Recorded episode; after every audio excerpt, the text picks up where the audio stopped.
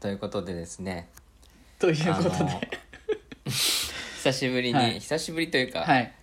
はいはあの飲んでますが私い久しぶりそうというですかねですね多分過去2回ぐらい、直近2回ぐらい飲んでなかったので、うんまあ、ラジオでビー言うルととねはい、ビールとの久しぶりこうあのいい距離感を保ってたんですよね距離感保ってましたそういう話したね、 しだたねねそう、うんまたち恋近づいてき愛とま一したけど緒なのかなみたいなねはいはいということでっていうそれで言うと私も今日ね飲んじゃってますから、久どうした々んですにか画面越しではありますがオンライン飲み会みたいな感じでこの収録収収録に臨ませていただいておりまして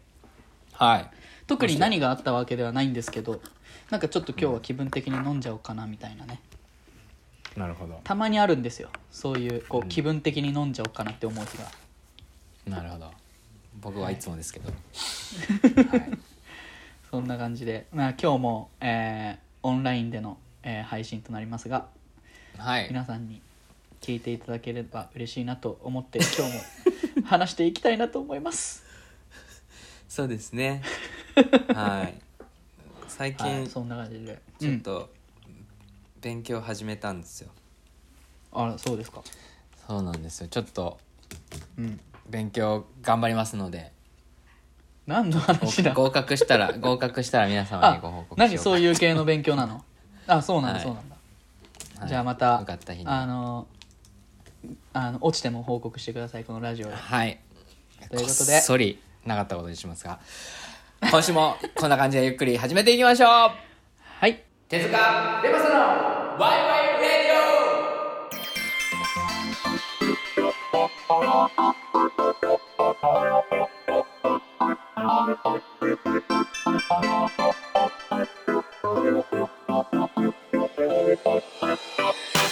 オさあ始まりました手塚ベマさんのワイワイレディオこの番組は身近にあるなぜについてワイワイ語っていこうというトーク番組ですお相手は手塚とえー、ベマンさんですよろしくお願いしますよろしくお願いしますということではい今週も始まりましたねはいどうですかあのー、久々のはいはい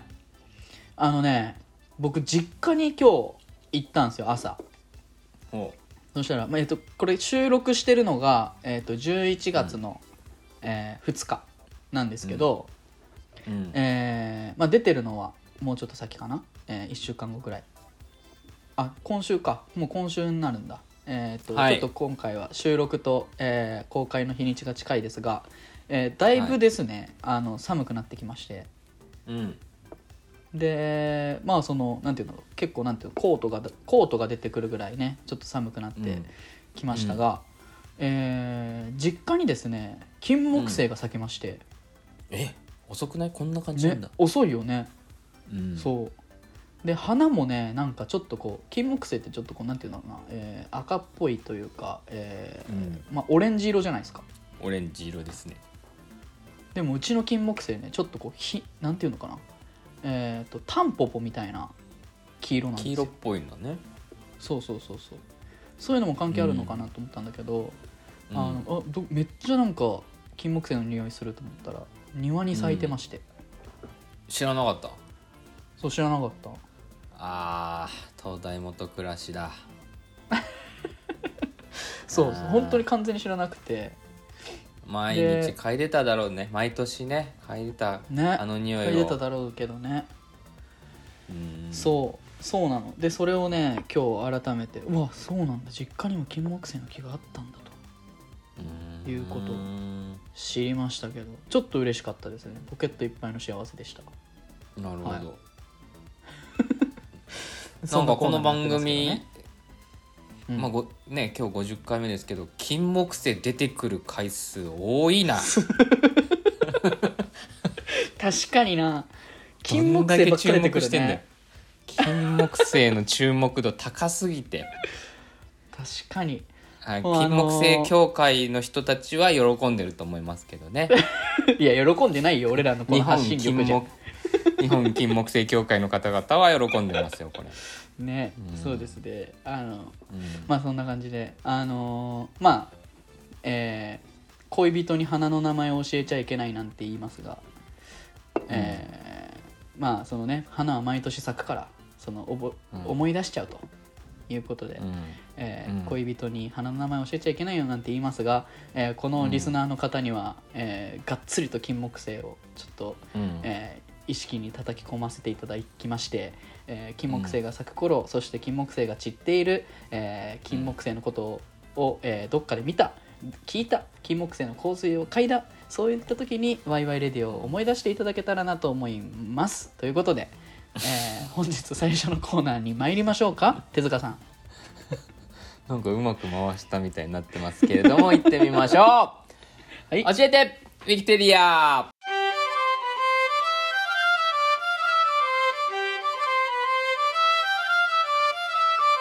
知っているようで知らない身近なことについてウィキペディア先生に教えてもらいそれについてああでもないこうでもない言いながら考えていこうというコーナーです。はい手塚さんはいということで、えー本日のテーマは、こちらてん デザインデザインいいっすね点点なんてあったのねはいデザインということで、大好きなんです、あのーデザインが大好きなんですね、はい、大好きですなんかデザインうんって聞くとちょっとこうんう苦手な感じあるからうわーってなるんだよね、あーでも確かに俺もある苦手だけど好きってことない、うん、なんか苦うーんなるほどね、まあ読んでみましょう、はいええデザインとは神秘性を根源に持つ計画的行為の全般を指すものである衣装設計創意工夫、英語のデザインには本校の意味より幅広く、日本ではデザインと呼ばない設計全般を含むうーん設計またオブジェクト、システム図形、うん設計図回路、うんパターンなどを構築するための計画、または作成する行為など、デザインはさまざまな分野で異なった意味として用いられるということですが、はいえ ーどうしましょうねそうねえー、5弦ぐらいいきましょうかね五5弦はい弦ぐらい見てみますか。うんはい、えーデザインの語源はデッサンと同じくうん計画を記号に表ほすという意味のラテン語であるとほ。またデザインとは具体的な問題を解き明かすために思考概念の組み立てを行い、うんそれをさまざまな媒体に応じて表現することと解されるはいということですが、うんねそうなんだどうですかいやなんかデザインと言われてどういうイメージでした最初デザインですか、うん、僕なんかうんなんだろうな結構商業的なイメージが強いんだよな広告とかはいはいはいはいはいその伝えるためのツールっうんていうイメージをもともと持ってましたなるほがどはいその辺はどうですかね僕はデザインなんかなんて言うんだろうなデザインってまあちょっとなんかえっ、と模様みたいな感じじゃない幾何学模様とか、ん、えうーんこう整理整頓されているなんかこうなんて言うんだろうなうん、永遠と続いていくタイルとかでも俺なんか手塚さんと昔この話したけどさ、壁を見てるとさうん、こう壁の模様をぼーっとな、眺めて手塚さんはこうなんていうのボールを弾いてるとかさピンボールねピンボールしてるみたいなとピンはボール言うけど、うん俺もなんかそういうのあって、壁のうん模様がこう、なんていうんだろうなあこの右から左にこう図形がこうあるんだけどこの右でこの切れてるこの右端は、あこれ左が左端につながってんだみたいな、うんうんうんわかるうんうんうん逆にこの下で切れてるところはこれまた上から上につながってんだみたいなこう永遠とつながってる絵の一部分を切り取った壁紙とかあるじゃん、うんうんそういうのが好きだったりとかあとはうんうんなんか僕あの大学時代に飲食店やってたんですけどその時に、うんあのえっ、とお店のなんていうのかなええーとお客さんが座るところのレイアウトを考えるみたいなのがあってうんうんうんうんえー、とどうやったらこうなんていうのかなこう人が通りやすいかとか、うんえうんーここに座りやすいかとか心地いいかとか、えーうんうんうんそういうことを考えたりとかするのが大好きだったんですよ。であとは、えー、とどうやったらうんお店に足を運んでくれるようになるのかとか、うんまあデザインだねちょっとそうういう、なんていうのかなうーんと僕の中ではそれをエンターテインメントと捉えてたんですけどこううん、うんなんていうのかな自分でこうものものづくりって言ったらあれですけどこうう、ん空間づくりだったりとかみたいなのがすごく好きでうんだからなんかちょっとねあのなんていうんだろうこれこれから先そういう仕事をしていきたいなって思うぐらい好きな分野なんですよ、うんデザインって。なるほどね、はいその能力があるとかないとかは別にしてね好きなの。うん、いやでもそういう意味ではかなり本来は講義というか、そうそうそうデそザイうンっそていううそのはう、ね別にいろんなとこで使えるよね、絵絵だけではないそうそうからそんな感じはしてますだしいはいやここのだからやっぱ計画的とか、うん、あそうだね計画的っていうのがなんかそういうことなんだろうね。うんなんかね下の方にうね、んはいデザインの定義というの定が義ありましたね。はい、定義うんある物事についてそれを真に理解し、うんふさわしい姿を与える、ほうまあ、その時現れた美しみをうんうん人はデザインと称すなるるほどということでそのうんうん事象というかそのなんだろうね、うん世界観とかも含めてそれが一番あ、えーそれをかん、ね、理解した上でそれのに姿を与えるみたいなことで、うんうんうんうん一番美しいあた姿を与えるとなるほどそれすごいそうするななんかこでともで人広に伝告えられっるぽいだみかたらいな全てデザインで、うんそうだねうんやっぱこ広告のイメージ、うんまあでも今の話で言うとこのお店でどういう動線でお客さんが動いたりするのが一番このお店として、えー美しいあり方なのかっていうか、うんこのお店として一番いいあり方っていうのを自分で理解してそれをうんそういう動線を作るためにうんデザインをするわけでね、うん配置をしてねだからまあそれもやっぱデザインなんだろうし、うんそれで言うとあのーなんていうのかなえーうんそのものが何なのかっていうか、えーとまあ、お店であれば、このお店はどういうお店なのか、うん例えばわざとうん人が通りにくくすることによって、えーそれぐらいこう人を近くに配置することによってなんだろう大衆的な居酒屋みたいな感じでさ、隣の、えー人たちとの交流、なえー、と自分と同じグループじゃない人たちの会話が聞こえてきたりするような、そこも一つのエンターテインメントとして捉えるものなのそうだか、完全に区切っちゃって、えーそのうんなんだろうな、まあ、例えばデートとかそういうふうにする使うのかどういう価値を与えるのかっていう、その本質的なものを理解するっていう意味では、うんデザインっていうのは、えーそういう側面もあるのかなと思うしうんうんうんもしそうなのであるあれば、えーとまあ、僕の弟の高弘がね、えーこの「ワイワイレディオ」で一番の再生回数を叩き出してる回です けどその時に、はいあのなんか本質を捉えるみたいなことを言ってたじゃないですか。うんまあそれはなんかデザインなのかなっていう本質を捉えて、えーそれにこう形を与えるというか見やすい形にするというか、んんうんうんみたいなところがうんうんうんうんデザインなのかなとも思いますけどそのそれを計画的にね計画的にうんたまたまそうなったんじゃなくてそこにこう、うんえー意識を人間のこうなんていうのかな意識意識を 与えてうんえーこうなんていうのかな計画計画的に、計画的って書いてありますけど、うんここにみたいな のがうんうんまあデザインなんじゃないかなっていうのは思いますけどね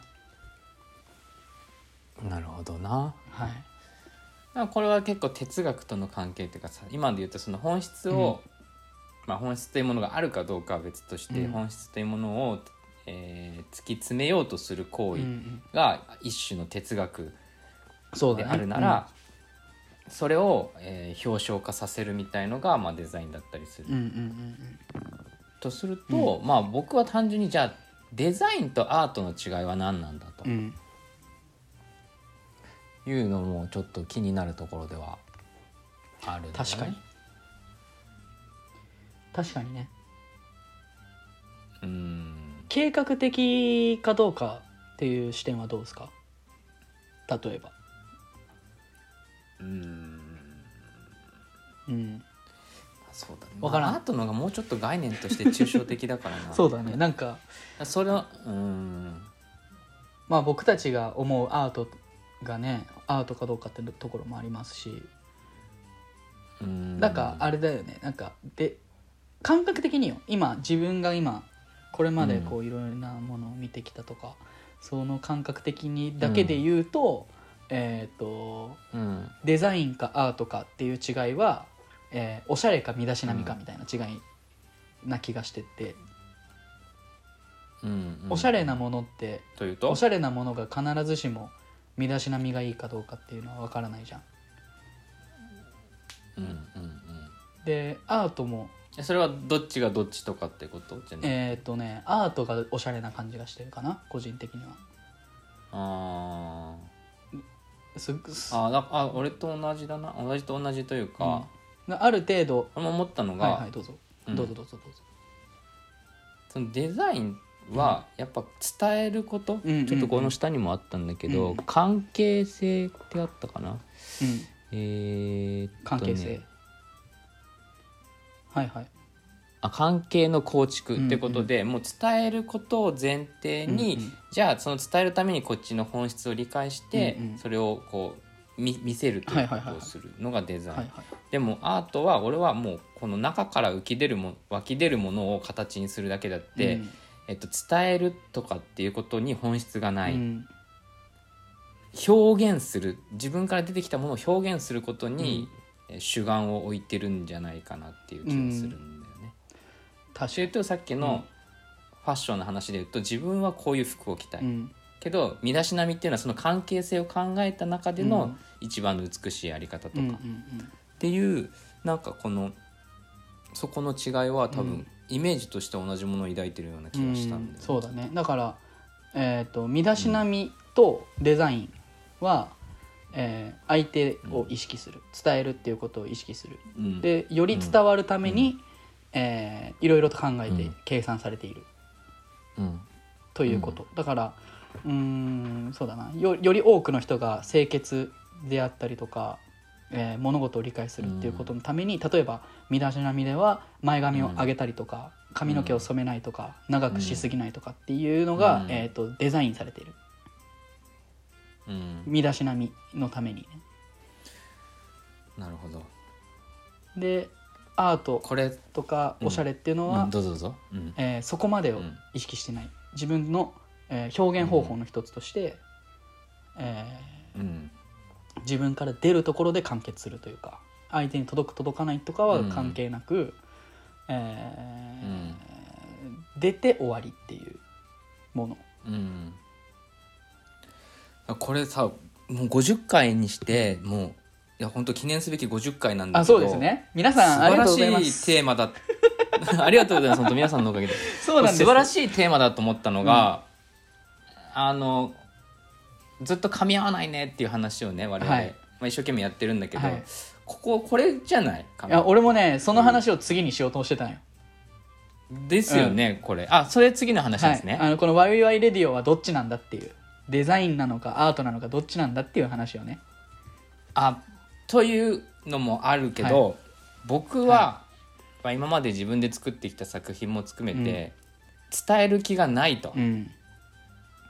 とにかく自分が思ったことを表現しうたい、んだからまあアーティストといったら格好つける感じになっちゃうけど、うん多分そういうよりなんだうよ、んまあアートでもアベートマをさすんはる人という意味のねアーティストねはいそうそうそうそう、でもベマさんはやっぱりこう伝えたいっていう、ん関係性みたいなところを多分相当意識してものを作りたい人でしょ、おーだから多分そこのポジショニングがはい実はそういう関係なんじゃないかなるっていほうどねデザイナーとアーティストがやってるみたいな感じですか今 そこだけ切り取るとかっこよくなっちゃうんだけどでも、なんかポジションとしてはもうもしかしたらそういう感じなのかもしれないと思って、うんなるほどねじゃあ僕はこれからそのじゃあこのじゃあ対ワイワイラディえーレディオ 自分の自分の番組を50回にして噛みましたけれども、えーこの対ワイワイレディオを考えていく上で、えーより手塚さんの本質を理解して、まあ、より僕たちのこの2人の関係性だったりとか伝えたいこと、まあ、伝えたいことっていうのが今自然と出てきたんで僕はデザイナー寄りだと思うんですけど、えーうんそのよりこの番組としての意義を本質的に落とし込んで、うそれを分かりやすく形分かりやすい形で、えー表現していく、そして、えー手塚さんをコントロールしていくみたいなのが 僕 の仕事になってくるまあまあまあデザイナーとしての1個目の仕事になってくるっていうそんな感じうはんなんとなくしてるかな。あるかもね、うんゼロ一じゃないお互いねそれぞれの部分はあるけど、うんその割合で言うと多分ベマさんはやりたい方としては多分そういうやっぱり人のねうんところに届けたいみたいなところがおそらく強いんだろうしなんかあ少し整理できたなでもなんと喋なりくながら確かにそうかもしれないね。そんなことを思いましたねはい今はいはいはいあー確かに50回にして腑に落ちるという、 この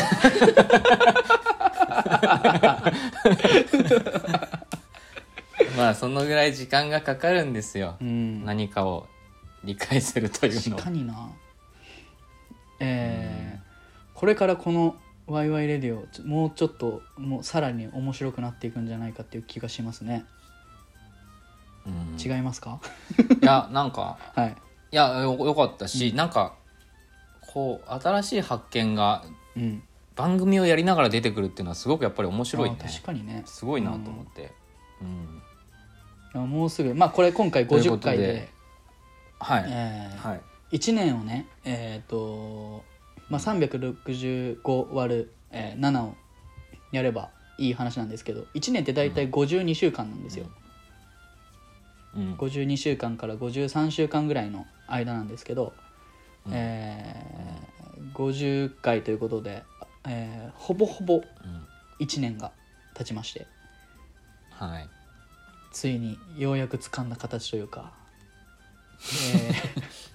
ーねあのー一時期50回を境にやめようかみみたいな話もね、えー出てましたけどはい第2章に入っていくような感じですかね手塚さんどうですかうんどうなんでしょう ねどうなんでしょうね、ただまあしぶとく続けるというのも一つの戦い方ではあるので、うん、そうだねまあそんなはい泥臭い戦い方もありなんじゃないかなとは思っておりますはいありがとうございますはい、ということで、はいえー楽しかったですね。はい、 教えてウィキペディアでした。哲学エンタメバラエティワイワイラディオはい、はいということでですね、ああのー続いてのコーナー行ってみましょうか。はいえー読書会をしてみよう。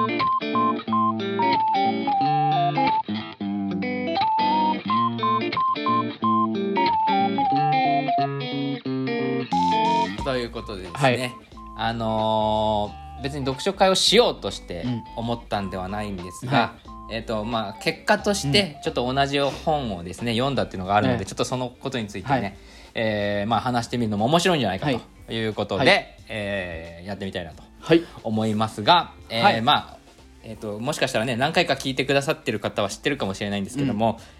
えーっと我々がはい同じ読んだ本ははいこちらです。はい、原健也さんの「白」はいということで何回か前にね僕はこの本がそうですねまあ、一番好きというか、何かあった時にはこう目を通すようにしてる本だということで、うんベマさんに紹介したら早速ね、はいあの本屋に買いに行って、はいメルカリかなんかで買ったって話をしてましたが、 はいそうですね読み終わったんですか、えっ、と残り1割です 読破はしておりませそんんがな長くないんだよね。はいはいはいえーまあほぼほぼ読んだということででプラス、えっ、と運転中にとかあのうんーなんていうんですかねえー、と原賢也さんのいろいろこう喋ってる映像とかもあの、うん見させていただいて、うんえーすげえ人だなって思いました。あのすごい人なんですうよん。なんていうのかな、まあ、ちょっとねそれについていろいろ喋りたいこともありますので手塚さんと一緒にこの原賢也さんの「はい白」という本ですけど、えー、と気になる方はまた概要は欄いチェックしてみてくださいね。えーこの「白」という本を、えー勧められて読みましたのでそれについていろいろと語っていけたらいいななんて思っているコーナーです。よろしくお願いします。ということでお願いし手ま塚す。はい。はい。どうですか何から喋りますか。まあ率直に僕まはあそのまあはい。率直に。うん、僕がね、えっ、と、うんまあ、勧められて、まあ、こう読んだ本なんですけれども、あのうんまずねそのど、まあ、その本の内容というよりかは、えーうん読書をするということうんが、えーなんていうのかな、とても豊かだなと思いました。うんうんうんでうーんとそれこそ本当になんていうのかな、えー豊かな時間ゆっくりした時間そういうのを、えー取るために温泉旅行に行っていい時間だねっていうみたいな感覚で、うんえーその日常のこう何でもない時間を一回こうなんか時間をこうパチンってストップして、こううんなんていうのかな、えー違う世界に飛ぶじゃないけどこうんうんうなんていうのかな時間を離れるみたいな感覚があって、うんうんうんうんえーそこにこう没頭してるみたいなうんうんうんうん感覚があったので僕はあのついさっきも読んでたんですけど、そのついさっきとかはなんかは、あの音読なんかしちゃったりしてうんあでも音としても綺麗な本な気そがするうけど、でね、これ特にねこの原賢也さんの「白」っていう本はね、あのえーうん手塚さんが初めて僕が初めて読書をする本として勧めてきてくれたのがうん正解なのかどうかは微妙でしたが、結構言葉とかが難しかったので、えー初めて読む本に勧めるのまあはそうだねどうなのかっていう、えー疑問はありますがとても、えー楽しく、美しいでしょでもは文い、も章うが、ね、えー音楽を聴いてるかのような文章ですよおいいいこと言うねそうなんだようんそう、うんでまあ内容的にはえうんーなんていうのかな「白」っていう題名で、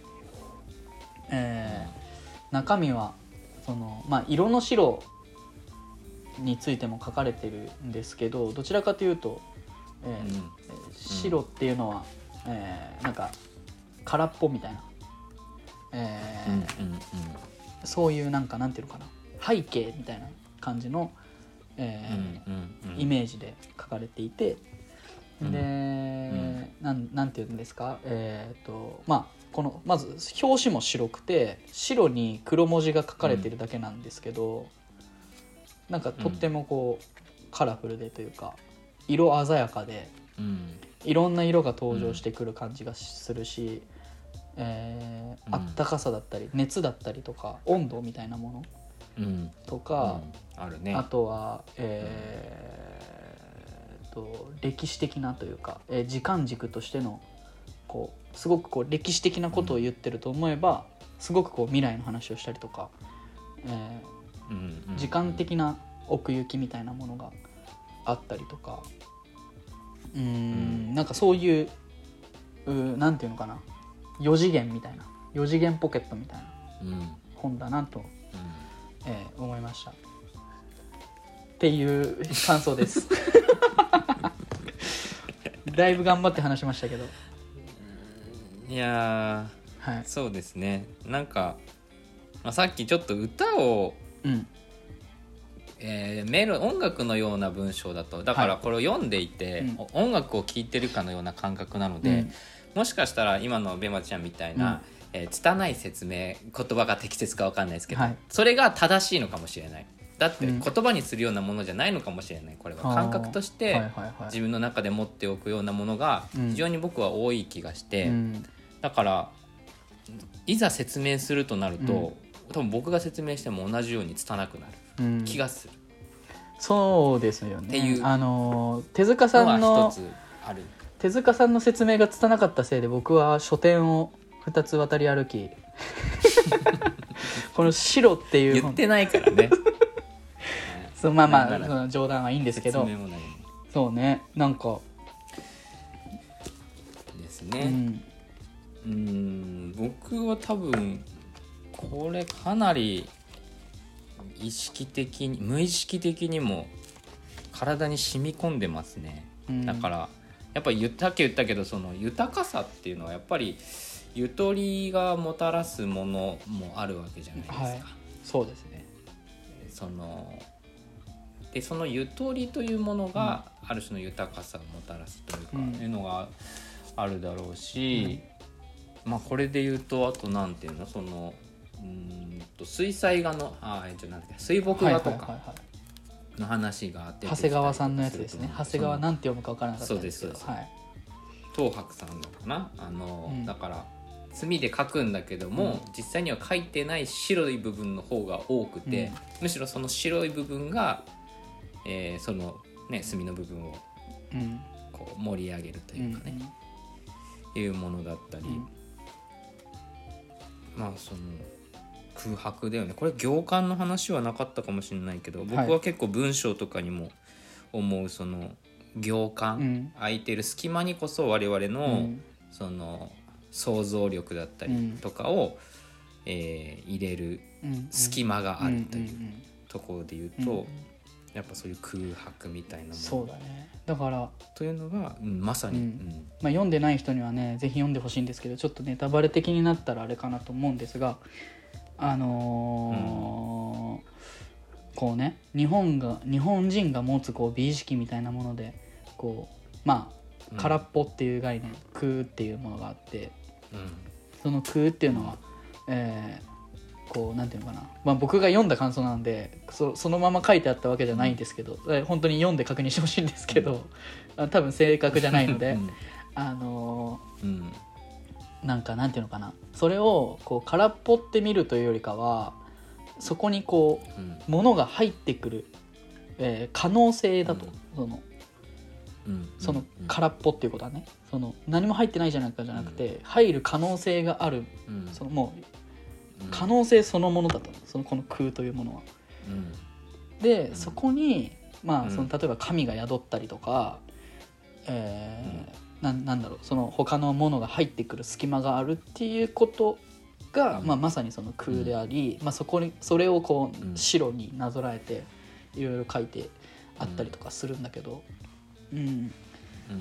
えーなんかそれが僕はなんか例えば盆栽とかもそうだし、まあ、さっきのねあの松竹が、うんえー、と竹松松竹松と竹の絵うんうんとかもまあまさにそうだと思うしあとはなんか庭とかねそうそう日日本本のの庭とかないことないところにこそこう存在感があるというかないことに対する存在感みたいなものを日本人はこう大切にしてきたし例えばなんか主語がないくてもこうんうん補うのうねそうそういうのをこう想像で補ったりとかあとはうんなんか主語がないことによって、えーなんていうのかな責任をこうみんなで、えーうんなんていうのかな、えーあれはそういうことでよろしいですかっていう感じで、えーあこれはね書いてたんですけど、こう明確にそのことをこう誰が言ったとかっていうことを、えー言わずに、うん責任をこうみんなで、えー分散して持ち合うみたいなことを日本人はやってきたんだみたいな歴史とかも書いてあったりとか、うんうんあとはこれは本ではないですけど、えーうん原さんがやってる、えーセミナーみたいなものうんの中で言ってた言葉で「えー、と教える」とか、えうんうんーなんていうのかな教えるんではなくていかに知らないかをうん気づいてもらう仕組みを作るみたいななんかなんかそんなこと言ってて、うんうんでそうすることによって、その強制力ではなくてこうんうその中その人の中のうんこう自意識みたいなものを芽生えさせるみたいななんかそれがこうデザイナーっぽいしそのなんか戦略的なのにすごなくるほどね物事をたとえなんか伝えるっていう方法デザインっていうものが人に何かを伝える方法なんだとしたらうんそのうーんと、これはこうなんだって伝えるんじゃなくてここに何かがありませんよみたいな ことを言われるというか、それはうんあなたが、うんうんあのうんここにこの空白に物事を入れてこくださいみたいなうん相手にこう動かさせるというかうんうんうんみたいなちょっと喋りすぎてますけど僕はなんかそういうのを感じ て、うんうんいやそうだねはい、今日はこの白いワイシャツを着ちゃってるわけですけれどもね。本当だでもなんかこう結は構いそういう日本の、まあ今のね美意識みたいなのも含めて結うん構これからの時代大事なんだろうなってね思う、うんてかまあなんて言うんだろう結構こう詰め込むわけじゃないですか、はいこう隙間があったら詰め込むということが、うんまあ豊かであるという考え方から、まあ、デジタルデトックスとかもそうだろうし、こう引き算だよね、うんあのミニマリストとか、うんまあもそうだろうしやっぱこうどんどん引いてって、うんスペースを作っていくといううか、んうんで今まさにそのスペースを作ることでいろんなものが入ってくる、えーうん場所を確保してあげるっていうところで言うと、結構まあマインドフルネスとかも含めて、うん結構みんなもう持ちすぎだよねとか、うんちょっと働きすぎだよねとかせかせかしすぎだよねとかっていうことに少しずつやっぱみんな気づき始めて少しずつこうやってスペースを作るはいような時代になってくるんじゃないかなと思うとうんうんうんうんますますこうこの白で言ってることがですうんね多分非常に重要な我々の幸せはをい考える上で非常に重要なキーワードがたくさん出てる本じゃないかう、なんというふうに思います。いいですねそういう意味で は、えー私たちのラジオはこうもう本当にたくさんの空白と一緒にお届けしているわけですけど、空白だらけ 空で白だらけですあのもうちょっと詰め込めって言われ る。ーえー普通のラジオ局だと放送事故と言われるのが、えー9秒9秒沈黙 沈カミカミっていうのもね、まあ、空白の一部ですけれども えー9秒沈黙する沈と黙ねねえー放送事故になっちゃうらしくて、なんかえっ、とはいなんか作業用 BGM みたいななんか、えーそういうのを押されるらしいんですよ、聞くところによるとうんうちら9秒間の沈黙って結構あったよね多分あんのかな9秒9秒はないかな9秒はないだろ9秒はないか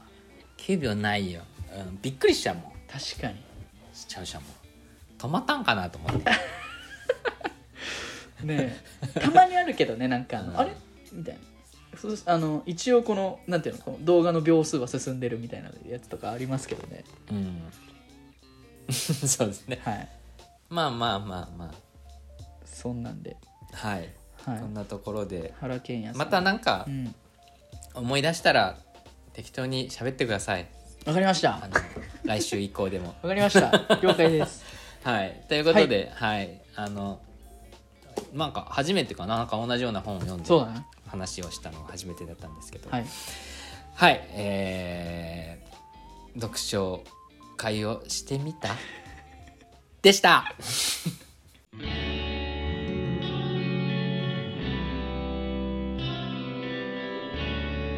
哲学エンタメバラエティワイワイレディオ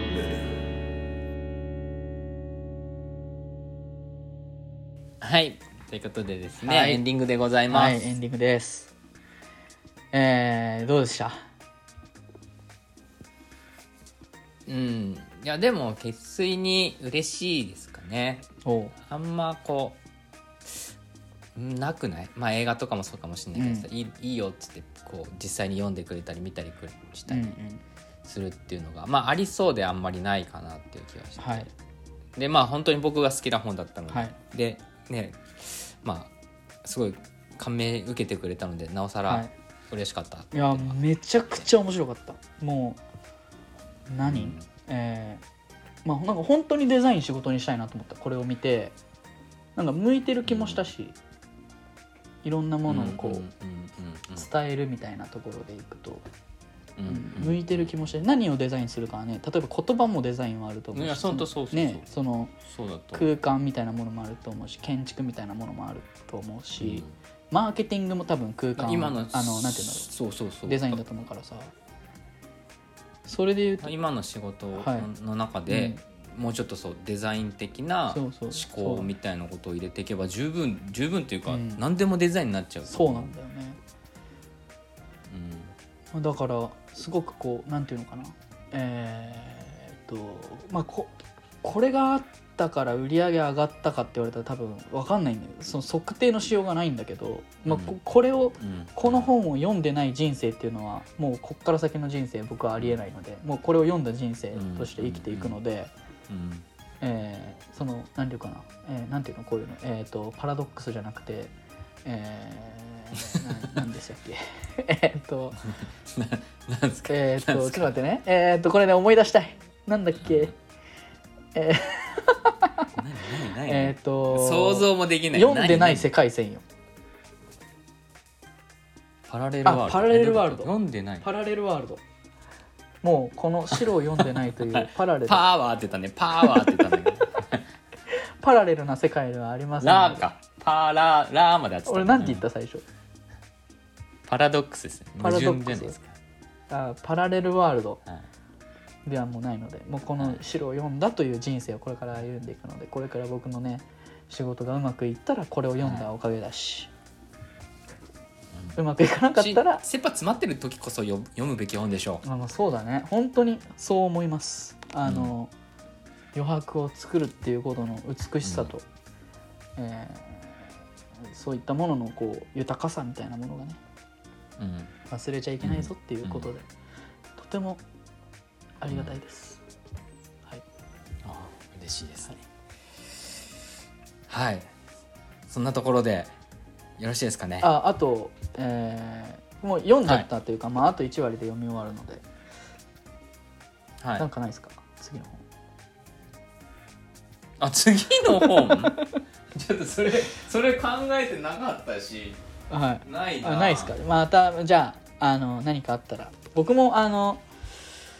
いろんな人に手塚さんからはこの白をね勧めてもらったのでえあでも、ーはいあれだな、まあ、一応哲学の番組ではあるのではいあれかなこここにないですけどあのプラトンの「ソクラセテスの弁明」というのがあって本当に読みやすいしかもめちゃくちゃ薄いんでえちなみにこれあこれよりもあですか読みやすいです哲学のが番組なんですかこれ哲学の番組 ですこれこれ哲学の番組あですそうなよんですか哲学取り戻し ますまあまあまあ、はいまあそうねあのいや哲僕の中学では哲勝学手に言うのはやめたけど、やっぱり僕たちのコンテンツとしては持ってたんでね哲そう学ですよ、考はいえるっていうことは哲学なんだはいソクラテスの弁明を読んでくださいえー、なんかむずそうじゃんめちゃくちゃ読みやすいですよソクラテスのめちゃくちゃ薄いしはいなんですかなんですかまあちょっといろいろまあ絶よ対よこれよりも読みやすいんで読むか読まないかは別にしてい検討してお きますここで読みますって言うと読まなきゃいけなくなっちゃうかいや読んだ方がいいよらあそうなのいやわかります仕事する上でもだってうん読んでる読んでないで多分だいぶ変わると思うんで弁明はいどういう本なんですか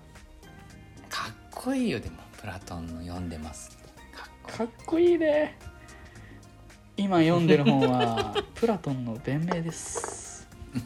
いいじゃあソクラテスの弁あソクラプラトンが書いてああソクラテスの弁明、ははいいすいませんあのちょっと長くなってしまいましたが絶対読まないと思いますけども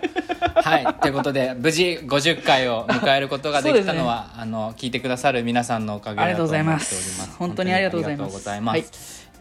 はい、ひ引き続き懲りずに頑張っていきますので、はいえーっと何かあーでもいいでももしかしたら気持ち動いた方はコメントいただけると嬉しく思います、ということでこれからもよろしくお願いいたしますよろしくお願いしますえーお相お相手は手塚と山さでした